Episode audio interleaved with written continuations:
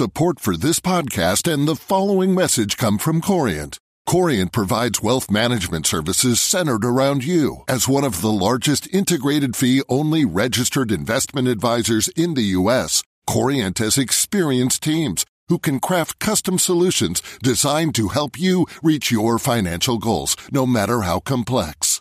Real wealth requires real solutions. Connect with a wealth advisor today at Corient.com. That's Corient.com.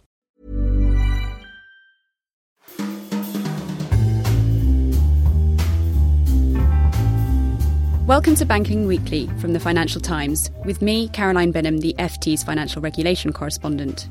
Joining me in the studio is Martin Arnold, the FT's banking editor, and we'll also be talking to Don Weinland, our Asia financial correspondent in Hong Kong. While from New York, we'll hear from Alistair Gray, the US banking correspondent. For our first item, we're going to look at a report by the Banking Standards Board that shows that one in eight bankers has said it's difficult to progress in their careers without, quote, flexing ethical standards, while more than a third worry about the negative consequences of voicing any concerns. Here to discuss that with me is Martin Arnold, the FT's banking editor, and also Colette Bowe, who chairs the BSB. So, Dame Colette, I think this was the second survey that the BSB undertook. Could you explain a little bit about what you were trying to uncover? Yes, indeed. And in fact, just to get it quite right, it's actually the first full survey that we did. What we did the year before was a pilot study, as much to test the effectiveness of our survey technique as anything else. So, this year, the year we've just reported on, is the first year of our fully worked out survey. What we were looking at was how to understand what makes for a good business culture in a bank.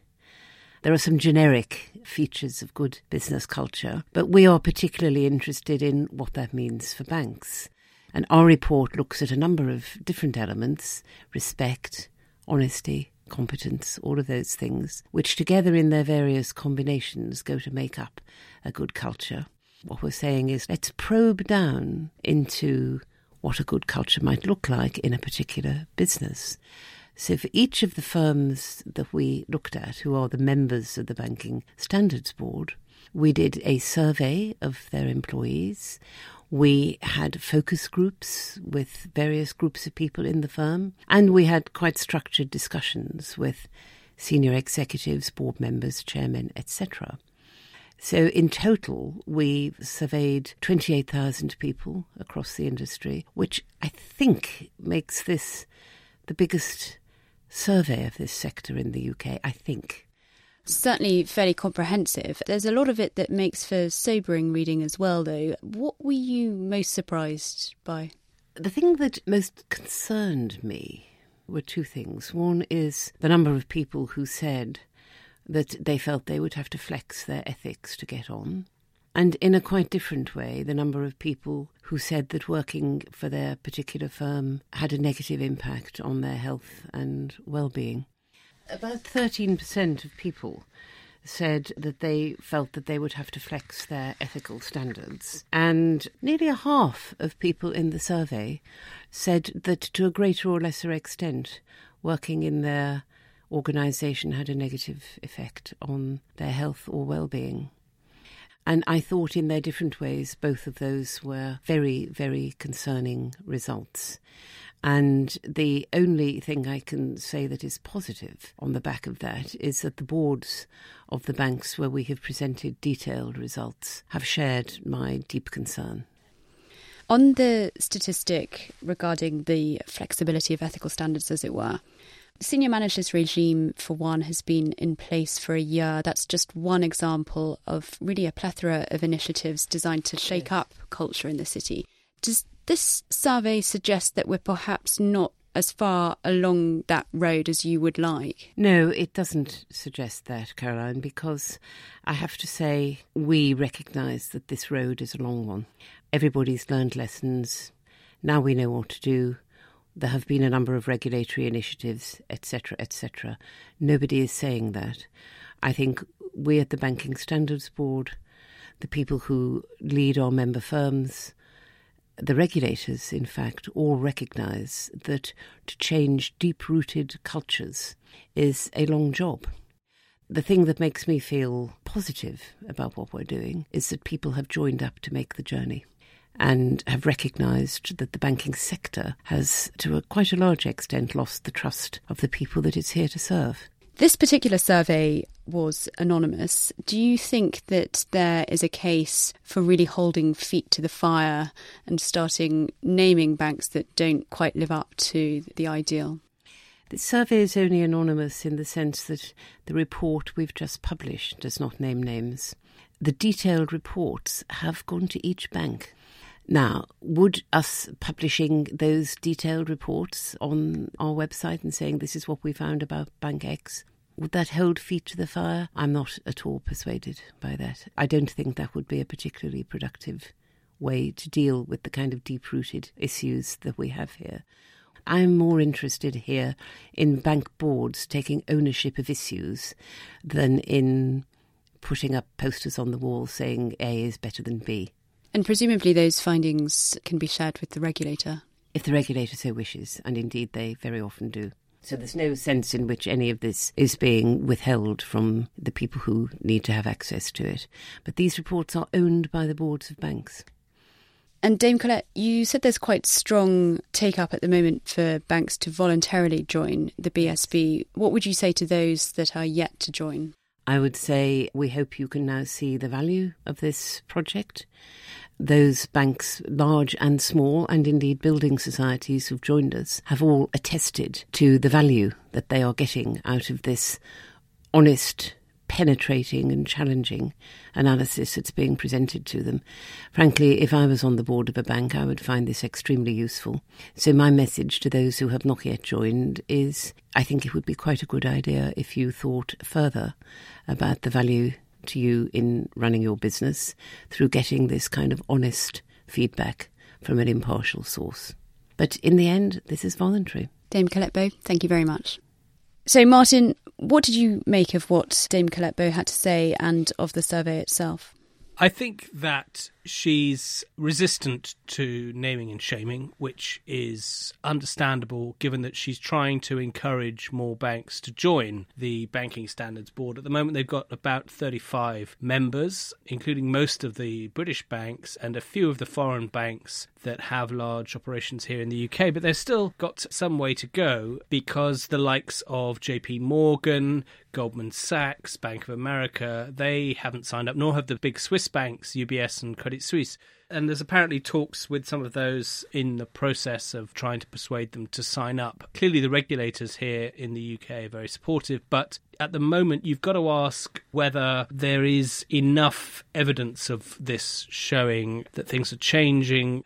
You've got to say that of late, there haven't been new big banking scandals in the UK.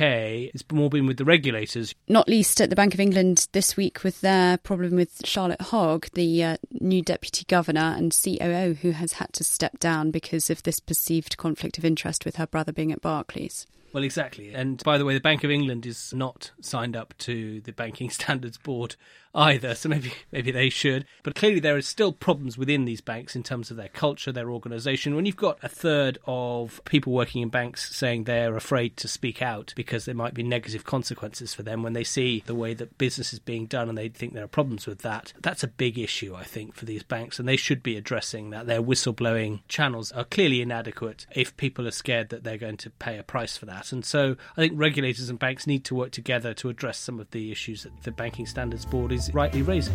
Thanks, Martin. So on to HSBC. Martin, fairly big hire in the shape of Mark Tucker, who is currently head of Asian life insurance AIA. It's unusual that he's actually an outsider, not something that HSBC does very often, no? ever, actually. HSBC, a very insular group, has a history of always appointing the top jobs internally from a small cadre of mainly or exclusively white men who have come up through the ranks, often spent their whole careers at HSBC. And so, in that respect, it's a big change for Europe's biggest bank and injection of fresh blood, fresh ideas, an outsider coming in taking a fresh look at the bank, which has got a fair share of challenges that it's facing Its returns are lagging below its cost of capital, have done for most of the past five or six years since the current top management team of Douglas Flint, the chairman who Mark Tucker will be replacing in October, and uh, Stuart Gulliver, the chief executive, who um, has said that he plans to step down next year. So the first challenge for Mark Tucker will be to find a replacement for Mr. Gulliver. That is expected to be an internal replacement rather than an external one because I think just simply the shock for such a conservative, originally founded by Scottish Presbyterians in 1856. This, this bank, it would just be too great a shock for them to have an external chairman and chief executive. Are there any names in the frame already for that? Yeah, there are a couple of uh, internal candidates who are seen as front runners. I wouldn't say they were nailed on favourites and exclusively only them, but John Flint, no relation to the chairman, is head of the retail and wealth management business, and he's worked in the investment bank before. He's worked on strategy. He's come up through the ranks. I think he's worked at HSBC most of his career. And the other one is slightly younger, but equally ambitious. Antonio Simões, who runs HSBC's main European business, and he is seen as very talented, if slightly less experienced than someone like John Flint. But both of them are strong internal candidates. Okay, great. We'll now go to Don Weinland, who's our Asia financial correspondent based in Hong Kong, who's known Mr. Tucker for about six years from running AIA over there. Don, what's your impression of Mr. Tucker? Well, he's highly regarded here in Hong Kong. He's well known among the insurance community. Outside of the insurance business, I don't think he's as well known here. So I think he is a new name to lots of people in the banking business. Right, and how would you describe his management style?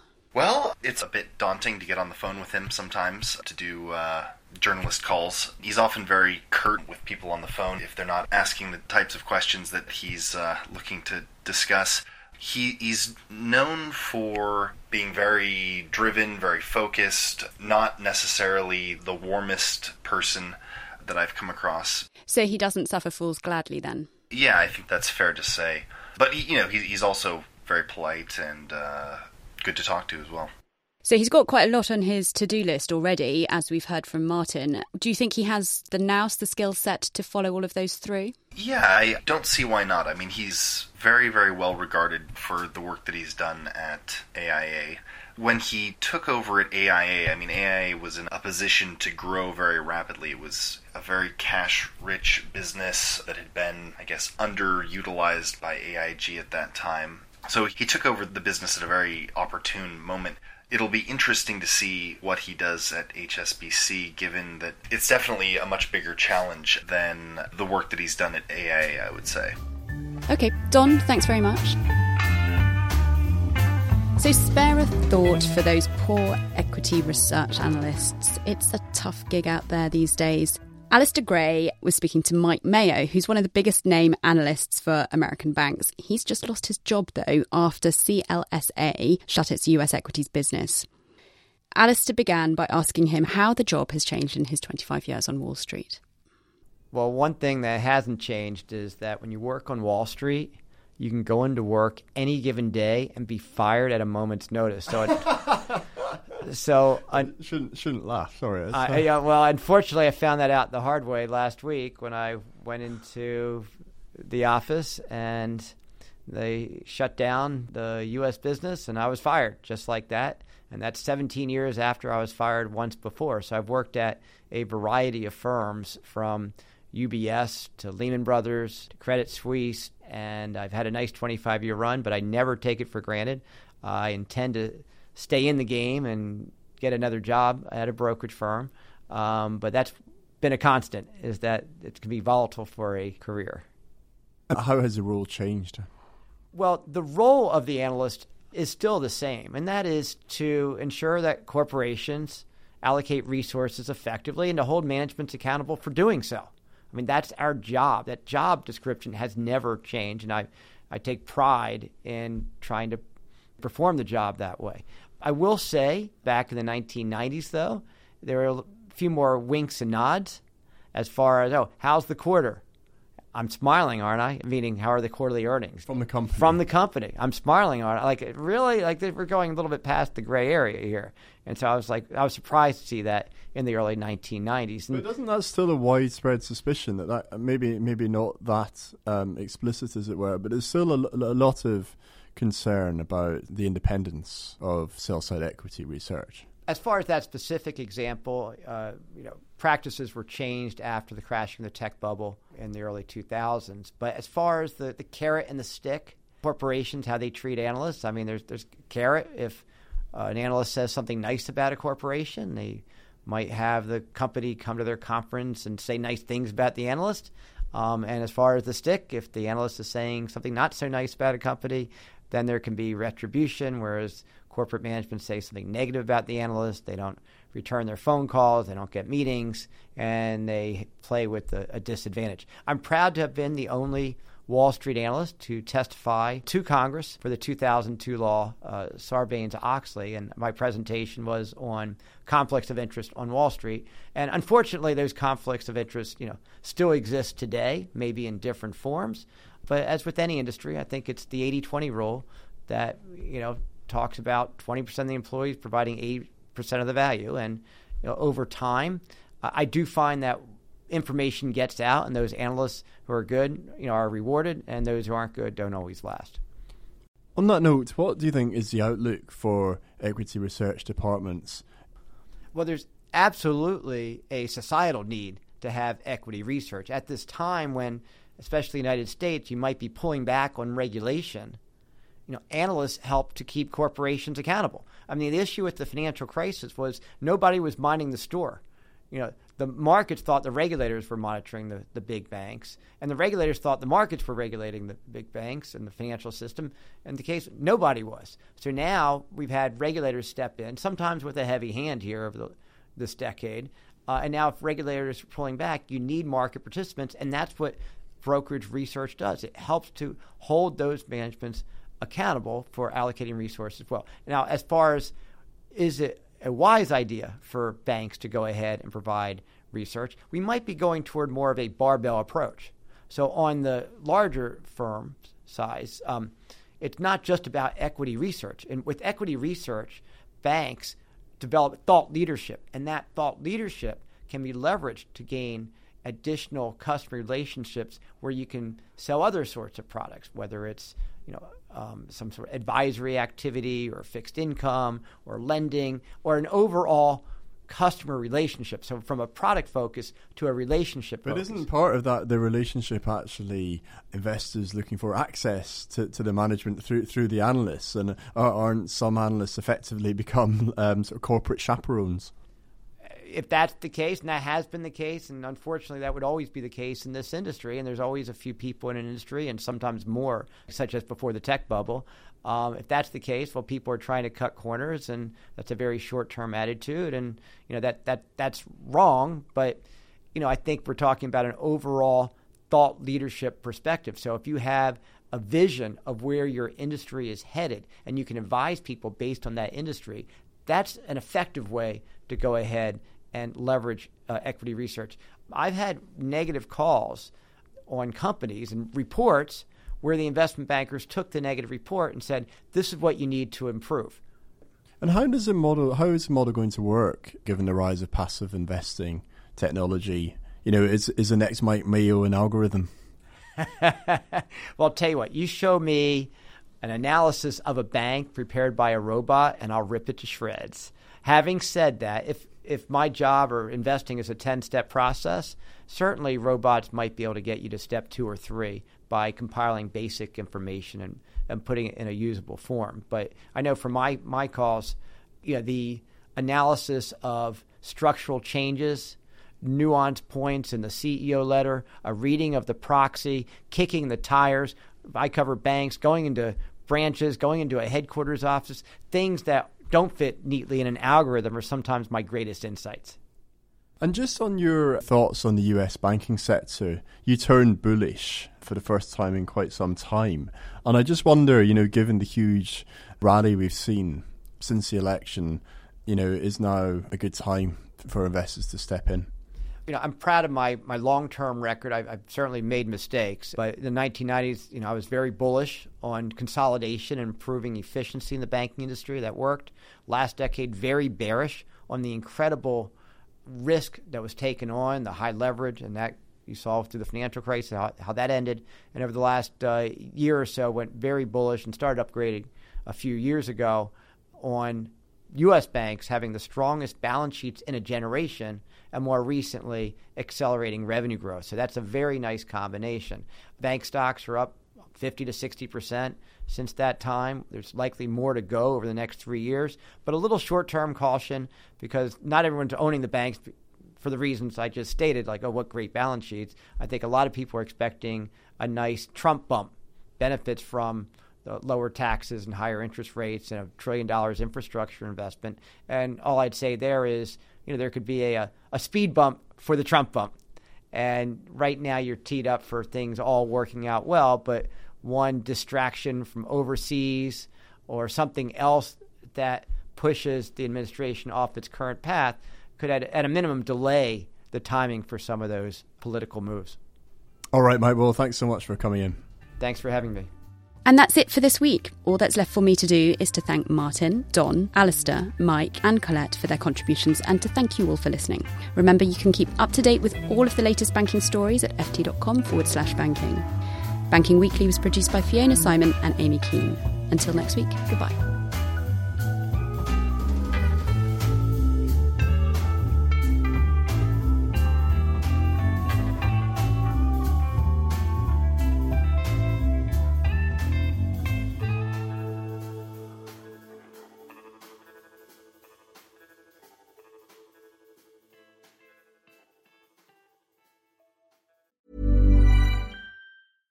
Support for this podcast and the following message come from Corient. Corient provides wealth management services centered around you. As one of the largest integrated fee only registered investment advisors in the U.S., Corient has experienced teams who can craft custom solutions designed to help you reach your financial goals, no matter how complex. Real wealth requires real solutions. Connect with a wealth advisor today at Corient.com. That's Corient.com. Planning for your next trip?